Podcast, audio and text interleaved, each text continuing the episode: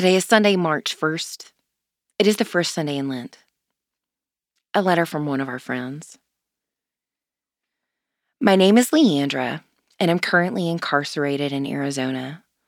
I'm in recovery and have turned my life over to God. I was hoping you had something that will assist me on my journey, such as special books or the updated August 2018 daily devotional, and maybe something I can share with my kids. I'd very much appreciate it. Please and thank you. Sincerely, Leandra. Matthew chapter 4 verse 1. Then Jesus was led up by the Spirit into the wilderness to be tempted by the devil. After 40 days and nights of fasting, Jesus stands up to the devil's temptations of materialism and worldly power. Standing squarely in the long history of the people of God as heard in Scripture, Jesus' experience turns the wilderness into a place of preparation, waiting, and learning. What happens in the wilderness does not stay in the wilderness. Thanks be to God. It plays out in Jesus' life and ministry.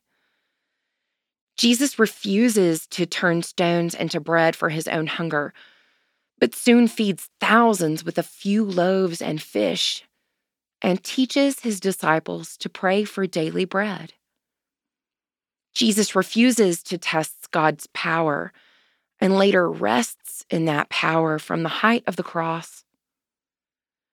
God's own beloved Son refuses the glamour of empire to offer the upside down kingdom of God and the way of love to all the one who says that he is with us always, even to the end of the age, is with us in our wild places too.